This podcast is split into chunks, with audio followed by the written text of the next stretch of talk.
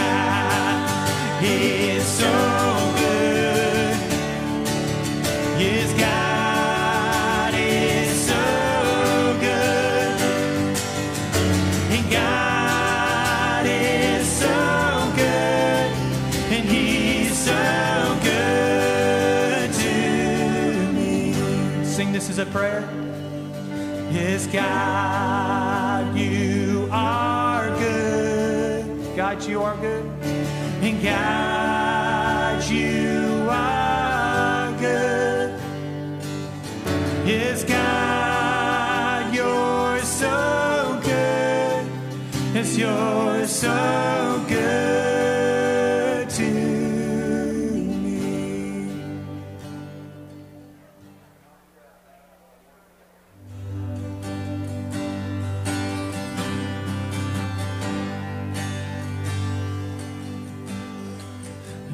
I searched the world, but he couldn't feel me. And man's empty praise and treasures of faith are never enough. And Then you came along. and you put me back together. Desire is now satisfied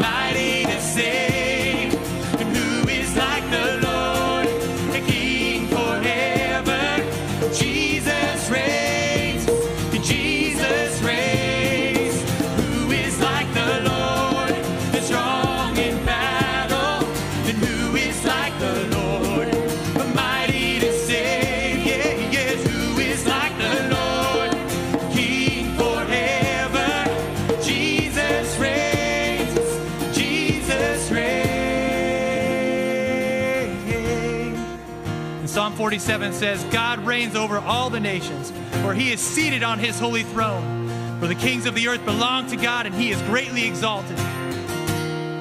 You reign in all the earth, you reign in all the heavens. You're holy. You're seated on the throne, nothing can stand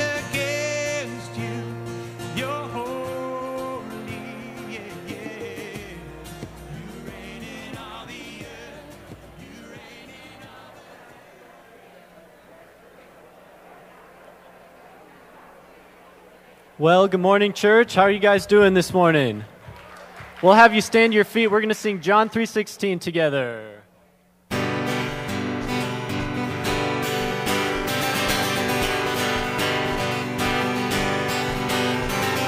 Come all you weary, come all you thirsty, come to the well that never runs dry. Drink of the water, come and thirst no more. Come all you sinners, come find his mercy. Come to the table, he will satisfy. Taste of his goodness, find what you're looking for. For God so loved the world that he gave us his one and only Son to save us. Whoever live forever.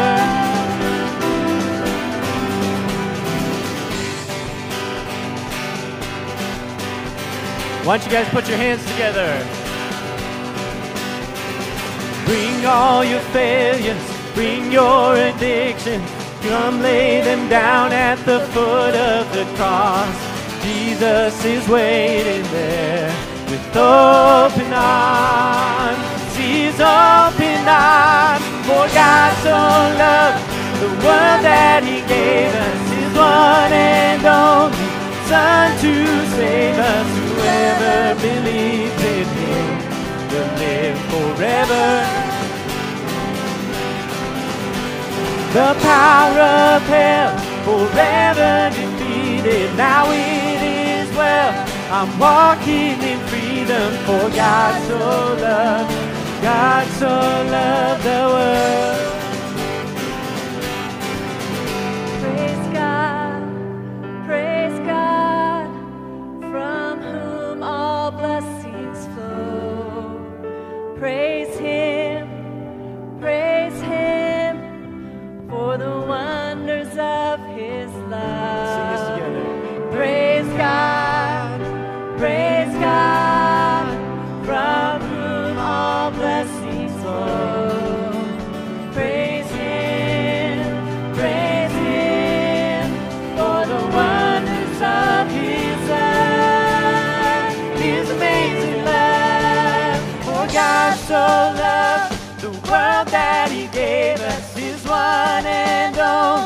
Son to save. For God so loved the world that He gave us His one and only Son to save us. Whoever believes in Him will live forever. The power of hell forever defeated. Now it is well. I'm walking for God so loved, God so loved the world. Now bring all your failures, bring your addictions, come lay them down at the foot of the cross. Jesus is waiting. God so loved the world. Amen. Are you thankful? You guys can take your seats.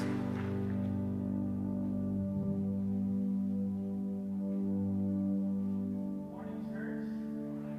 It's so good to see you all. Happy Mother's Day to our mothers in the room and watching online. We're so thankful for you to join us today. And if you're a first-time guest, I just want to welcome you to Salem Heights Church. You picked a great Sunday to join us, and, and we're ready to worship. We're ready to hear from God's Word. And Pastor Justin's got a special Mother's Day message for us. So, hey, uh, in the month of May, each Sunday we are highlighting some of our ministry and missions partners uh, to kind of let you know what's going on as we move into the summer months. And this Sunday, we wanted to highlight our friends over at the Hope Pregnancy Clinic here in Salem. Uh, they exist to empower women who are unprepared for pregnancy to make healthy, life affirming choices and to introduce them to Jesus.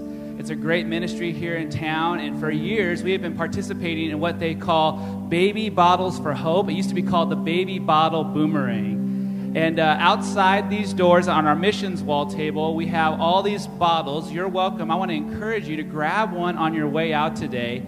And what we do is uh, they're just supposed to be filled with change uh, change to make change here in Salem for those moms. And so, uh, if you want to grab one of these bottles, again, they're outside on the missions door. And for about the next four and a half, five weeks, we're going to ask you to uh, maybe take your loose change and throw it in the bottle. And then on Father's Day is when we're asking you to return these bottles. If you'd like to, if you're not here today, if you're watching online, or you, there's no bottles left, we have plenty of them. There shouldn't be a problem. You can also give online by visiting hopeforsalem.org, and you can click on the baby bottle donation link and make a donation to help that missions organization. So hopefully you'll take advantage of that this morning. Let's now turn our attention back to worship. Amen. Are you guys thankful for the moms that are in the room? Yeah, we're thankful for you guys. Psalm 130 says, "If you account if you kept an account of iniquities, Lord, who could stand? But with you there's forgiveness, so that you may be revered. I wait for the Lord. I wait, and my hope is in his word." We'll have you stand as we keep singing.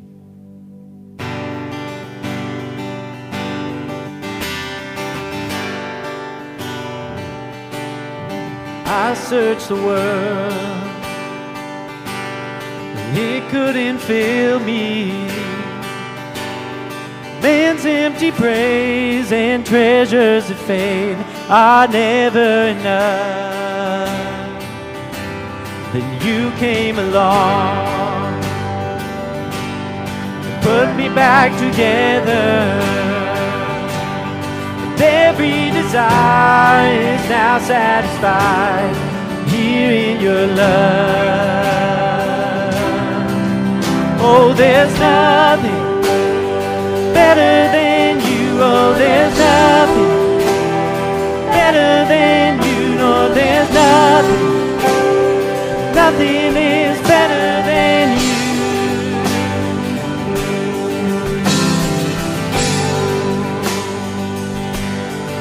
I'm not afraid. Show you my weakness, my failures and flaws. Lord, you've seen them all. You still call me friend. Cause the God of the mountain is the God of the valley. There's not a place your mercy and grace won't find me again.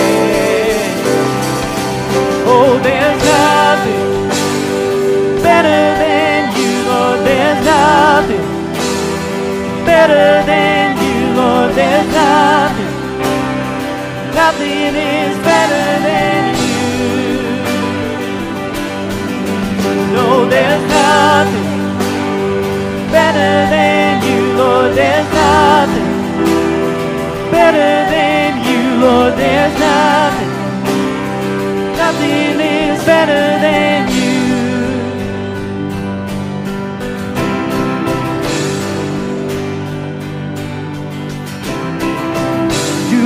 Turn mourning to dancing. You give beauty for ashes. You turn shame into glory. You're the only one who can. You turn graves into gardens. You turn bones into armies. You turn seas into highways. You're the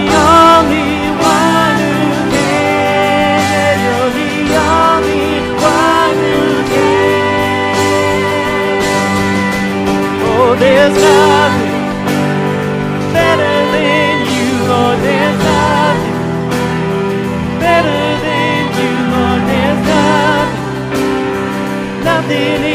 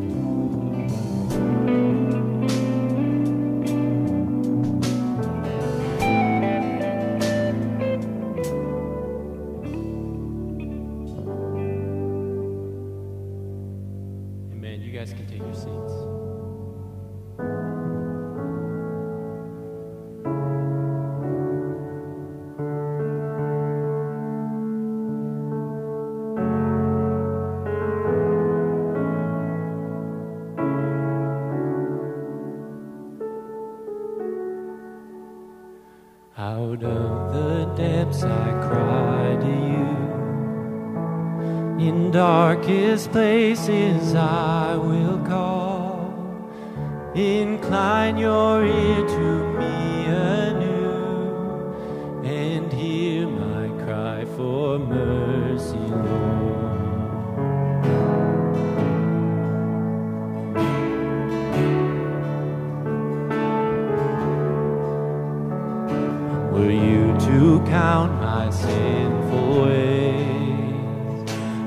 could I come before your throne?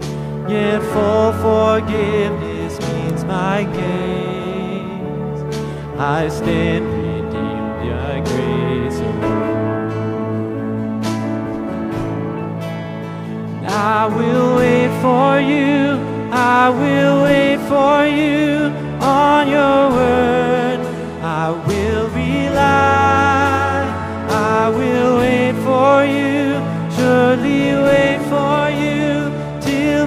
soul is satisfied.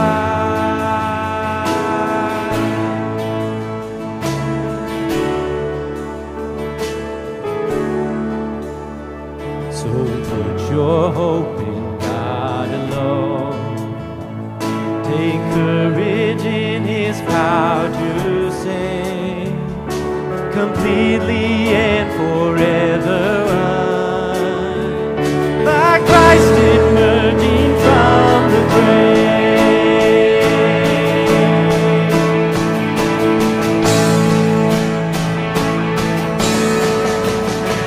I will wait for you.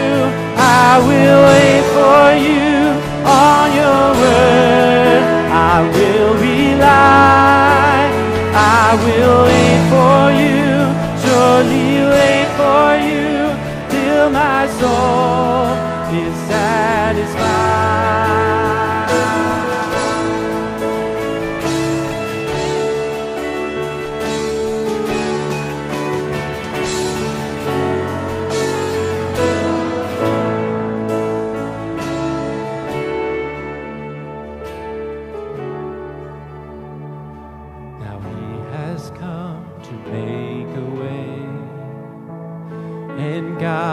himself has paid the price that all who trust in him today find healing in his sacrifice. Declare it that all who trust in him today find healing in his sacrifice. I will wait for will wait for you through the storm and through the night. I will wait for you, surely wait for you, for your love is my delight. I will wait for you,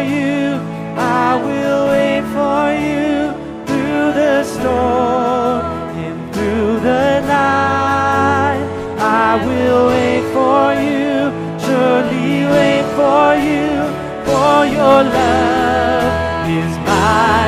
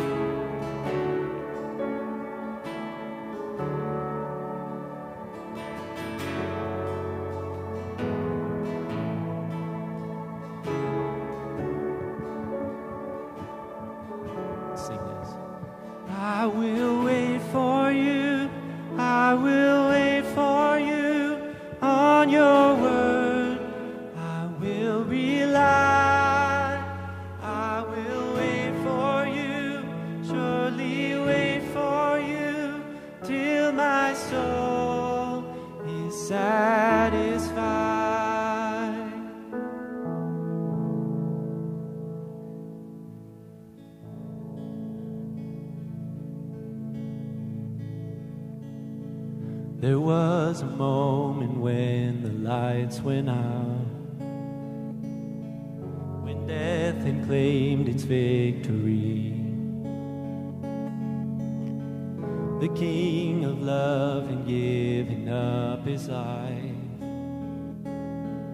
the darkest day in history.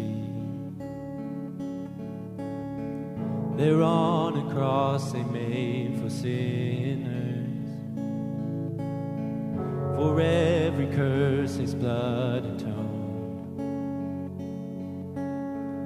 One final breath and it was finished. But not the end we could have known. For the earth began to shake and the veil was torn. What sacrifice was made as the heavens roar?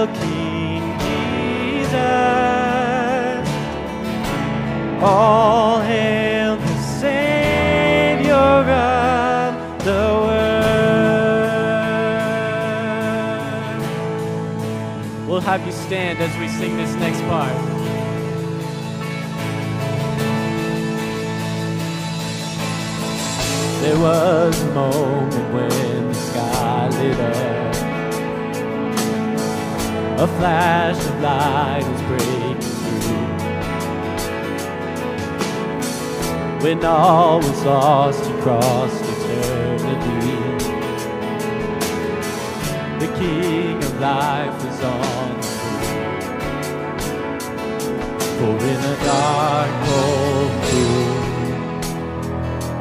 where our Lord was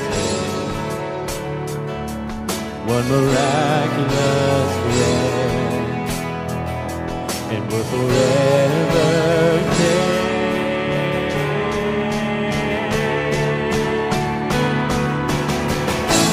All hail King Jesus.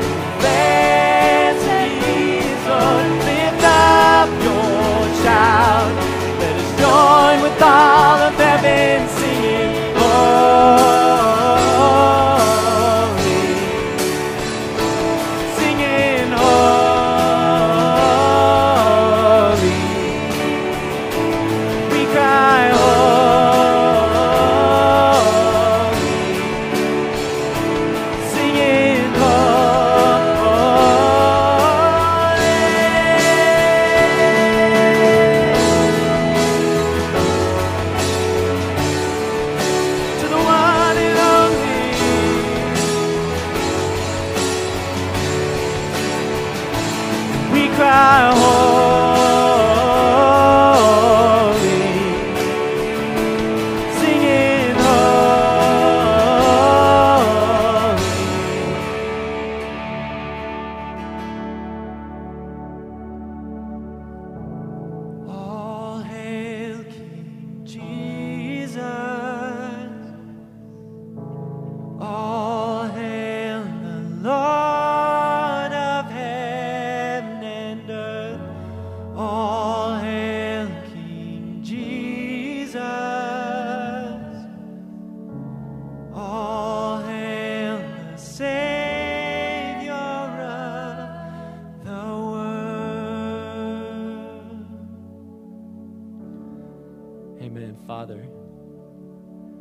Aren't just words that we're singing to you. Lord, these are truths. These are realities. You died, you were buried, and you arose. You rose from the grave, Lord. You rose from the grave so that we could have life in you. So that someday all of the world could come bow before you. Sing, Holy is the Lord. That is real and that will happen, Lord, and we thank you for it. Be with us this morning as we hear from your word. In your spirit, guide our hearts. In your name, amen. You guys may be seated.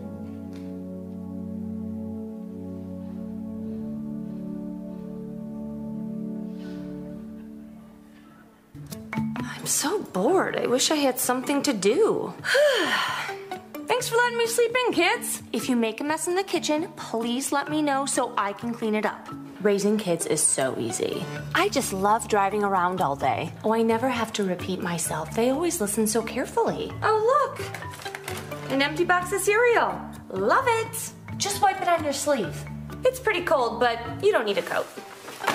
Oh, you don't have to push in your chair. Don't make your bed. You're just gonna sleep in it again later. I think I'll skip the coffee today. You know, these throw pillows look way better on the floor. I'm really not that busy. Well, you haven't showered in three days, but I think you smell great. We do have food at home, but let's just go out to eat. Just brush your teeth whenever you feel like it. Here, take my phone charger and go put it in your room. Oh, just leave your dirty dishes on the counter. In Jesus' name we pray. Amen. All right, let's all pull out our phones.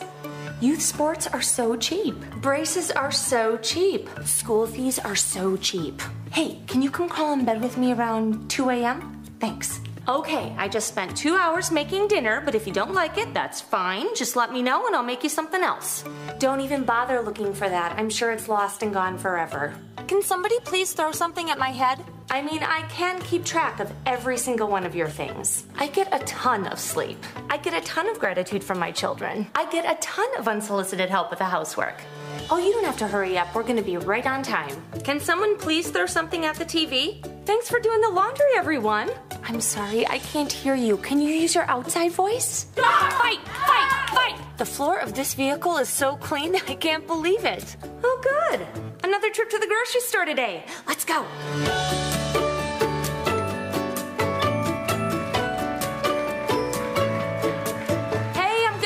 The shower. Does somebody want to come use the bathroom while I'm in here?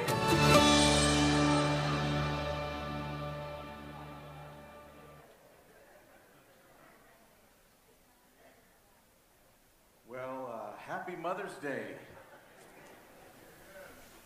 Aren't you glad to be in church this morning? Yeah. Uh, that actually ends the prepared section of my notes. I was, uh, I was actually sharing with Matt and Pete. Uh, in fact, there actually is just a, a blank section I got rid of here because uh, the, the notes, the formal piece of the notes that uh, we're going to be going through today, I had ready by Tuesday. But the introduction up until about five minutes ago was still uh, banging around in my head, and there's a couple of reasons for that. One of them is, uh, as you know, I have, uh, for those of you that have been here very long, multiple voices in my head that are constantly going off. And one of them is a Scottish critic that will look at me, and as I'm getting ready with my notes, he's shouting at me in my head, saying, You're going to preach on Mother's Day? They're going to kill you? So it made me nervous. Um, but one of the main reasons that uh, any pastor would get nervous in a situation is when you love your folks and you know that quite often there's an aspect to a certain part of living life that is hard to unpack or hard to touch. It's probably a place that we need to touch. Amen? But I have a concern this morning because uh, many times, moms, you've showed up on a Mother's Day to hear a Proverbs 31 message, and instead of leaving encouraged, you walk away feeling guilty or overwhelmed or like there's a list of things that you're not measuring up to. And I- I'm, I'm grieved that that would be your experience. And yet, motherhood is a high calling worthy of deep respect and much admiration. Amen? And so we have to find some way to be able to look at our moms and appreciate what it is that they have done. But also, moms, I want to prepare you a little bit this morning to be able to hear that praise uh, without somehow in the process always hearing a list of things that you did not do. That is not the intent this morning. Uh, this morning, I don't want you to walk away feeling like there's more to do. I want you to understand that we see the role that you've been handed by God. The word used for wife and mother in Scripture uh, is a word that is closely akin to the paraclete. It is the closest role to Holy Spirit that we have as humans to fulfill. And the role looks a lot like this if there are moments where there are blessing, uh, where there is guidance, where there is continuity, if a good citizen is produced in a home, a mom quite often had a large role in producing that. Amen? That's what they do. But also, the role of the Holy Spirit is to convict, to prod, and to push. And sometimes we've given moms the hardest roles in the most emotional and intense moments. They're the ones wading into the mess with us in those sticky times. And who has ever gotten those sticky times right every single time? Anybody here? But we ask them to do the most uh, profound work, shaping, intimate, close, overlooking faults, but also taking on responsibility. So I'm pleading with you this morning, especially for our moms, please today, I, I just want you to set aside hearing any guilt or frustration. I want you to hear blessing. We are honoring you. We want you to know that we see that work. And, and especially, believer, today, if you are an upstanding citizen in any way, in other words, if you can be in this auditorium and people can appreciate being around you, I want us to appreciate our mom's portion of the role in developing that. Anything good in us, we know, comes from the living God working through his spirit in the life of the, the child of God. Amen? But he has assigned moms a big part of the physical presentation of those good gifts. I was reflecting on how hard it is to be a mom and to be seen right. And, and uh, the story that has gone around this church so many times, but as I called my mom this last week and warned her that I was doing a Mother's Day message, Mom, I know you're, you're watching. I'm sorry. there, there's one story that, though, keeps coming up, even though it's family lore. And you know, in families, we get together and we tell the same stories over and over again. But there was one moment for Aaron and I that many of you guys know about my parents had decided to uh, go away for the evening. Aaron recalls them going to church. I think they were out on a date. I don't know. But uh, it was a mischievous moment for he and I to be left home alone. We got bored. We finished whatever it was that we had actually were supposed to be about early. And so we decided because uh, our mom had taught us to cook and had encouraged us to cook on our own that we were going to uh, make a meal. But we didn't want to just make any meal. We wanted to make taffy in the kitchen. And so uh, we got out this recipe, and, and, on the, the recipe, it actually told us that we were supposed to uh, get uh, out a bowl or, or something to cook. We didn't see exactly what kind of pan it was supposed to be, so we got a Pyrex dish because we knew uh, that that's supposed to be able to handle the heat. And so here's this glass dish, and we put it on top of a burner, and we got it roiling. And you're supposed to get sugar with just a little bit of margarine in there, up to 400 and some degrees.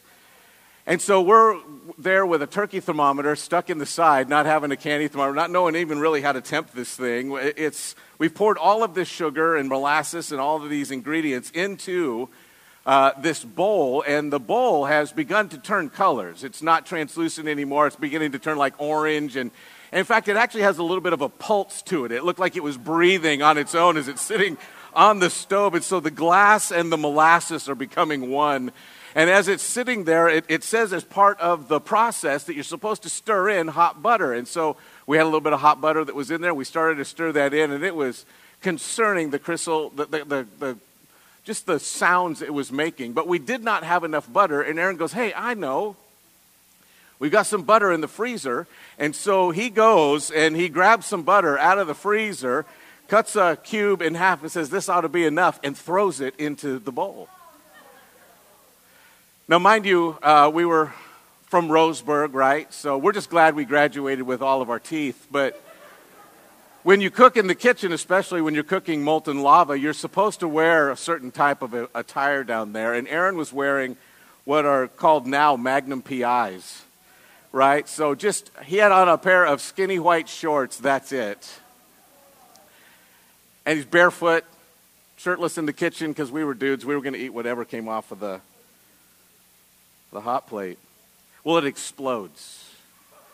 And the next thing I remember is I thought that there was a tea kettle going in the kitchen from the high pitched scream, but it was actually Aaron in the corner, surrounded by broken glass and flaming sugar. The sugar is, has exploded out of the bowl and is rolling down over the countertop into my mom's precious kitchen.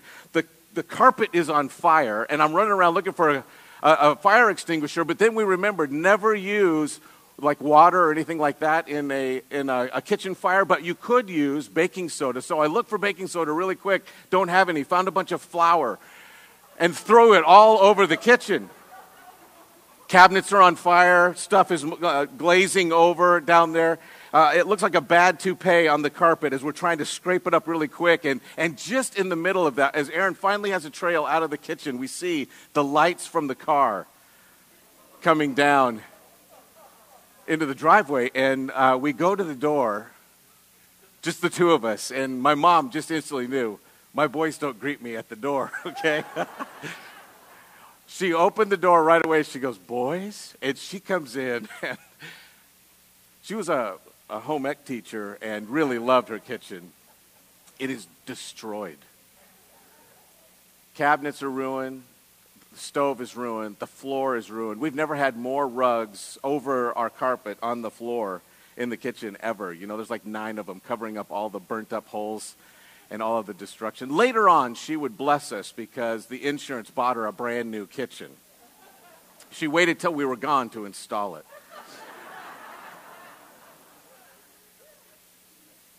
We completely destroyed that. My, my brother recalls, he says, Remember that old iron spatula that we had? And he says, I could hear her the next morning muttering as she's just chipping the results of our attempt. The name of the book, by the way, that held the recipe was called Let's Make a Memory. Check. I can remember, uh, th- I, I wish that that was an isolated incident, that that was just once in a while, but that really characterized pretty much our upbringing. Um, we drove our mom to the hairy edge of insanity. And I can remember going to our little church, Melrose, and t- telling somebody that I had felt called into ministry, that I was uh, going to go and, and be a pastor. And they just shook their head. They're like, I just don't see how that happens. The question in my mind for this morning is how do you take a kid like that, or kids like that? How do you take kids that can be an irritation and turn them into anything that resembles a citizen of the world that's acceptable? How can they become acceptable? There's a formation, a discipleship process that's built into being a mom.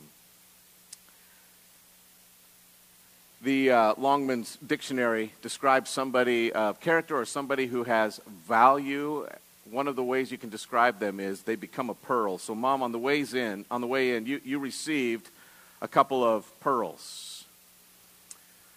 Uh, gals, you had uh, most of you just were uh, given these so that you could reflect. But this is the thing that I want us to consider this morning. What does it actually take to make a pearl? in 2 Timothy chapter 1 verses 3 through 7, we encounter somebody who was a pearl to the apostle Paul. Somebody who was an upstanding citizen, somebody who was of great value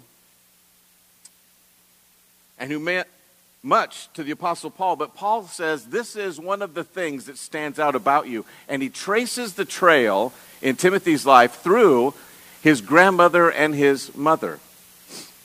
And I want us to reflect on that. What does it take to make a pearl uh, as seen through a discussion between two men?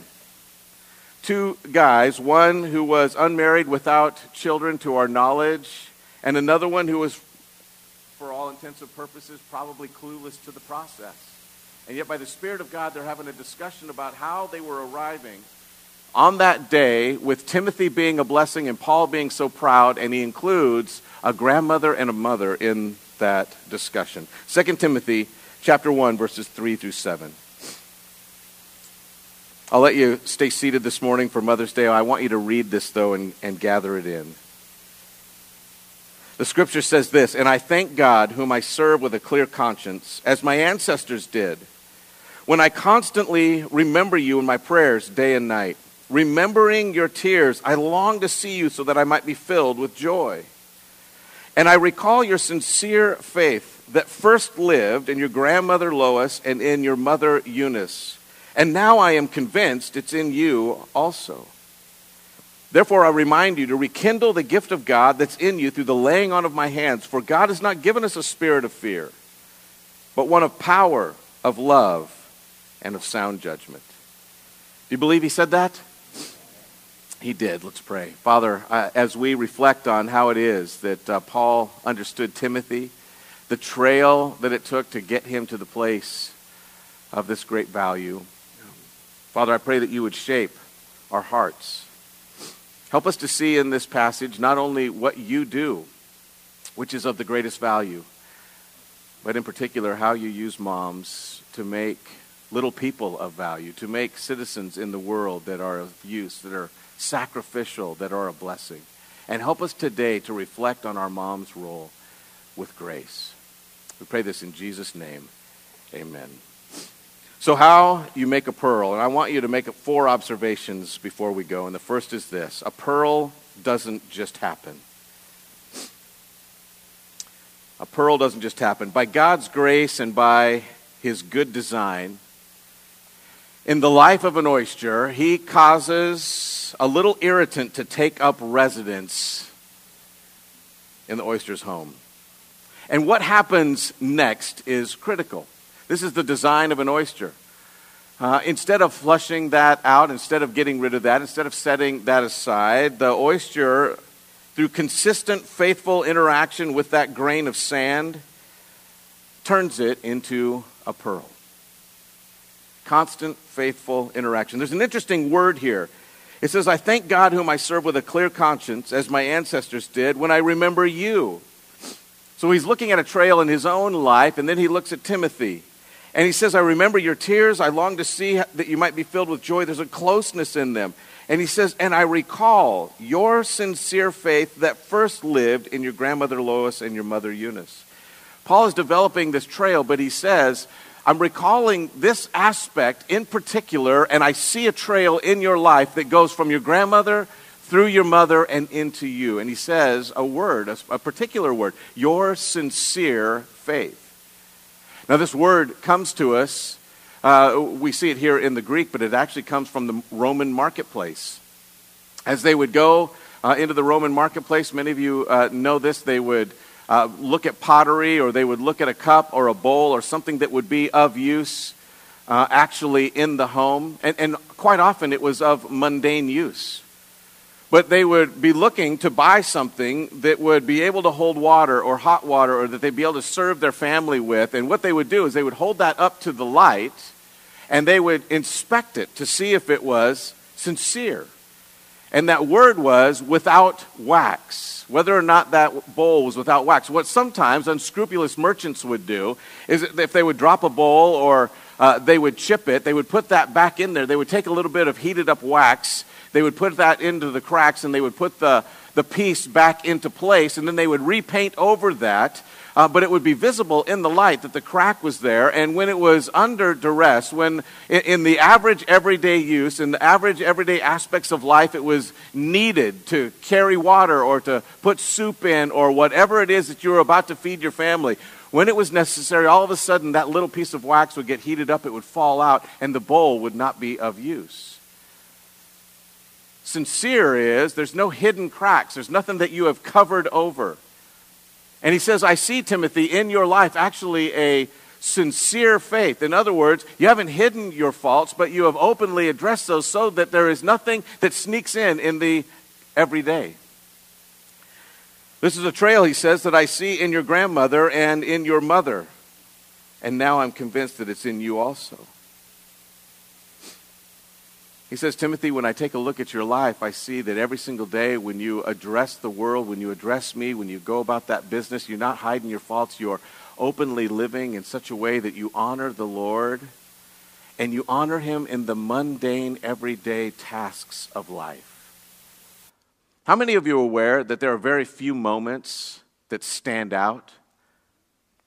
But faithfulness, to build a tree and to build a person, it takes years and years of steady, faithful growth. Much of life is mundane. For 33 years, Jesus taught us the theology of the mundane as he lived first in a home doing chores without telling anybody what he did. We know very little about his childhood, very little about the upbringing of Jesus. Here he is, day after day after day, sweeping, keeping shop, walking alongside his mom who was doing the same thing. We don't lift up how often mundane tasks and mundane details equal a faithful and beautiful life. He says, Timothy, I've watched you walk without needing recognition. You have consistently lived in such a way that you've put God on display by your faithfulness in the small things. Now, folks, being faithful, being sincere is different than being perfect. I want you to hear that, especially moms today. Faithfulness is different than being perfect. When you look in the mirror and you don't see perfect, you don't see what your husband and your kids on their good days see. They see somebody who cares, they see somebody of value. Any of us that are expecting perfection and the people around us are expecting the wrong thing, but faithfulness is something that God can produce in a life, and we should revere it. Being faithful is different than being perfect. But also, a pearl, we must understand, is the beautiful result of a healthy response to chronic irritation. I, have that in the notes in case, moms, you want to quote that later. I want you to hear me accurately. Our children and our husbands are not an irritation, but relationships, by their very nature, bring irritation. And the closer the relationship, the sharper the irritation. And if there's anything good produced in that relationship, it is because a steady and faithful response coats what would be an irritation with grace and blessing and turns that into a pearl. Any relationship that you look at and you watch the two interact in a way that is a blessing, that happens because grace has been inserted where irritation would be lifted up. Moms, of all of us, you do this the best. You cover over irritation. You don't keep the record of wrongs the way that most of the world does. A pearl doesn't just happen, but secondly, making a pearl takes time. There's a study that just came out uh, in the Northwest, in our specific area. The average cost to raise a teenager to the age of 17 is $250,000, just under. $250,000. If you have two kids, that's half a million, three, three quarters of a million dollars to raise them to the age of 17. And on top of the financial weight of that is the constant pressure every day to feed, clean up, take care of, interact with, and bless, right? Now, we don't highlight that to highlight the burden. We just highlight that to say that there is some effort that is required if you are a parent. It takes work, it takes sacrifice, but most of all, it takes time. I, I want you to, to read this through the ears of Timothy for a moment. It says, I remember your tears. So, Timothy, you and I are very close. You were sad when I left, and you know that I'm writing you this letter at the end of my life, and I'm probably going to die. I long to see you so that I might be filled with joy. You're just like a child to me. I recall your sincere faith it was in your grandmother, it was in your mom. He's praising his history, he's praising this amazing faith. But get this sentence. And I'm now convinced that it's also in you. Now, think about this. This is probably 10 to 15 years after Timothy started serving alongside Paul. When he starts off, the, the uh, apostles had actually been told that we're no longer under the law, that those were, that were outside of the Jewish faith when they were being raised were no longer under the law. They didn't have to follow uh, the tougher points of the law. And yet, Paul calls Timothy and he says there's certain aspects of the law that are only required of men, and I want you to go and fulfill that in order to serve with me in this other tough place. And he asked Timothy to do hard things.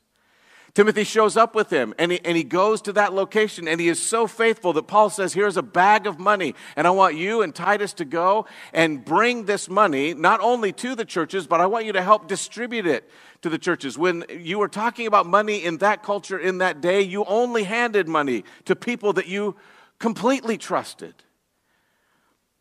Then he comes back to that location. He says, I want to install you as an elder, and then as a teaching elder, and then as a pastor. And he says, Now I want you to disciple other people. So Paul has been with Timothy. First Timothy is actually written to a pastor at Ephesus called Timothy. He's already been faithful. So he writes this sentence and he says, I see this in your grandma, I see this in your mom. You know what? I'm convinced you're good too. How disheartening would that be for Timothy at first to read? What now? Finally? I've proved this to you? Why does Paul say, I'm now convinced, Timothy, that you're as faithful as your grandmother and your mom? Because you can't prove faithfulness in a moment. You cannot prove faithfulness through one action or a moment's action or a month's action or a year's action. Faithfulness takes time. How many people have started well, lived well, and then just dove off? But faithfulness is, I'm always going to be there. No matter what our last interaction was, no matter how it was going earlier on, I consistently am taking another step towards the goal. That takes time. He says, Timothy, this is an honor to your grandmother and your mom, but they were faithful all of their lives in a way that put God on display. And I'm convinced as I see you now that I see that same kind of faithfulness. You're going to make it to the end. But there's a third aspect of, of making a pearl that I want you to notice, and that is that there might be from time to time need to polish a pearl. In order to restore its beauty. Look what it says in verse 6 here. It says, Therefore, I remind you to rekindle the gift of God that is in you through the laying on of my hands. For God has not given us a spirit of fear, but one of power, of love, and sound judgment. Timothy, I'm convinced that you're faithful. I, I see your tears. I love our relationship. I see that you love God. But you're beginning right now to struggle to stand up in a world that's trying to beat you down. You're struggling to be one of those folks who, when the world is pressing you, you take a stand in a way that focuses on God's plan rather than man's. He's reminding him of something that he had learned at home. He says, You learned this at home, now stick to it outside of your home. It is actually possible for pearls to yellow. I don't know if you're aware of this, but actually they come out of a, a living thing. They come out pearly and white. Uh, but in places where there's a lot of heat, a lot of air conditioning, a lot of air movement, there's actually a, a place where uh, they will begin to yellow or they'll begin to lose some of the moisture content. They'll lose some of that luster that actually gives them that shininess. And there's a way to restore those and to polish them and to put them back into place. But the whole reason that you would polish a pearl is you're restoring it to what it was supposed to be. Paul is looking at Timothy and saying, I want to remind you of what it is that you learned in your home and some things that you have become as a result of what you learned in your home, what God did in your life through those commitments. And I want you to stand up to those things, live up to those expectations. Sometimes a child needs reminding. Mom, For the moms in the room, I, want you to hear this, and I want you to hear this because we say it so often. It is possible for a child to lose their way and it is not your fault.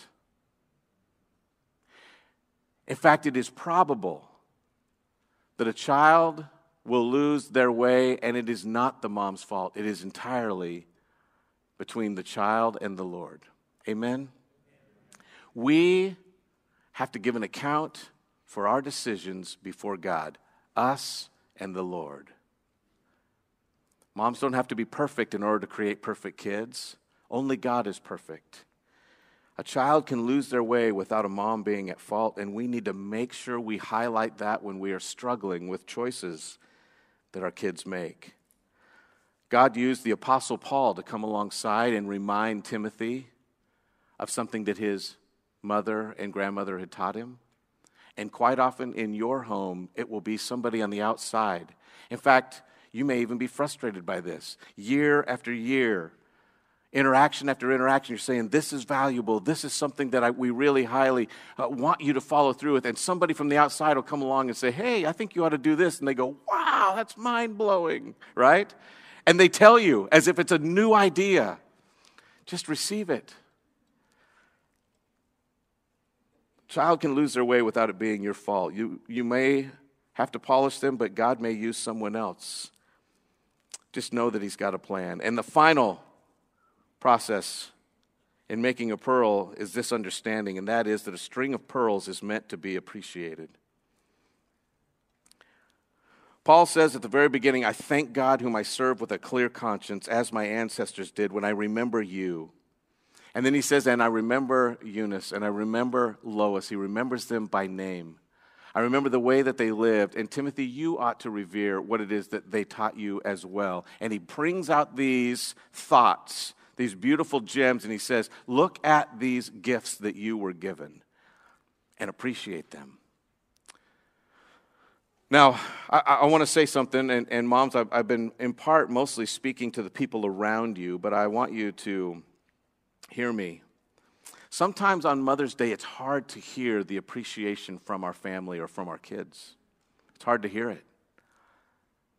There might be times where you say, well, you know what, this would have been nice yesterday or last week or last month. Could you have appreciated me a little bit during this moment or that time? I want you to set that aside for a moment and understand that I really believe, as I have uh, interviewed some moms, and I've interviewed a bunch of people this last week about their moms, this was their consistent response. I haven't known how to tell her. I haven't known the way to bring it up. How much I value her, and, and, and their own personal reflection, not any prompting from a pastor. They said, I, I haven't done a good job at this. In fact, it will come out of left field for me to appreciate her the way that she needs. I want you to hear any praise that you would receive today with those ears. I believe they're trying to tell you something that they really do wish to tell you through the rest of the year. And I want to speak to children here today. If you have a mother, and I believe the statistics are fairly high, if you've benefited any way from a discipler or a godly mother, I, I want you to let them know. Today, put that on display. Two things I want you to highlight. And if you have a meal with your mom today, this is what I want you to do. I took time to do this with my mom this last week in as soft a way as I could. I want you to let her know of some of the ways that you know you've been a chronic irritation. Don't spend time to muddle, okay? Don't wallow. No false humility, but a, an awareness of how hard it has been is a blessing. But focus on this. Focus on the ways that you saw their grace and that you have learned from them.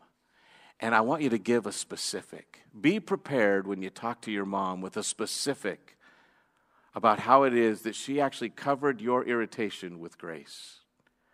How has she actually blessed you? Husbands, fathers, for those of you that will be at that table, I want you to encourage this. Set the example. Highlight for those women in your life that have sacrificed a beautiful picture of what it means to bless. We should do this for our moms today. Amen. We have uh, some discussion questions for you that I think, especially for those that are watching from home, that I would want you to be able to walk through, if possible. Walk through these even with uh, your mom. This is a time for open reflection and uh, confession.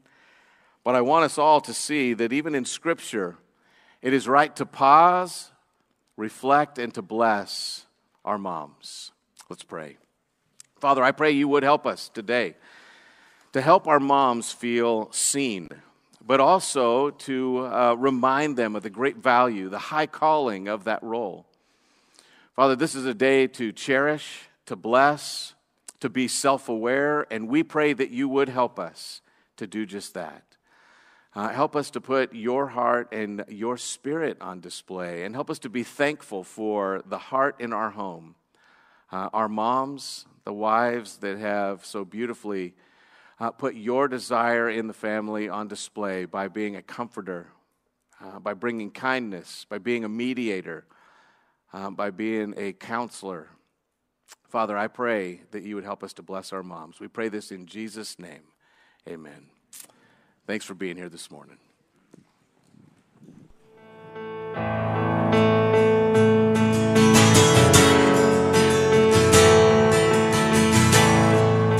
Sing, I believe. I believe in the sun. I believe in the risen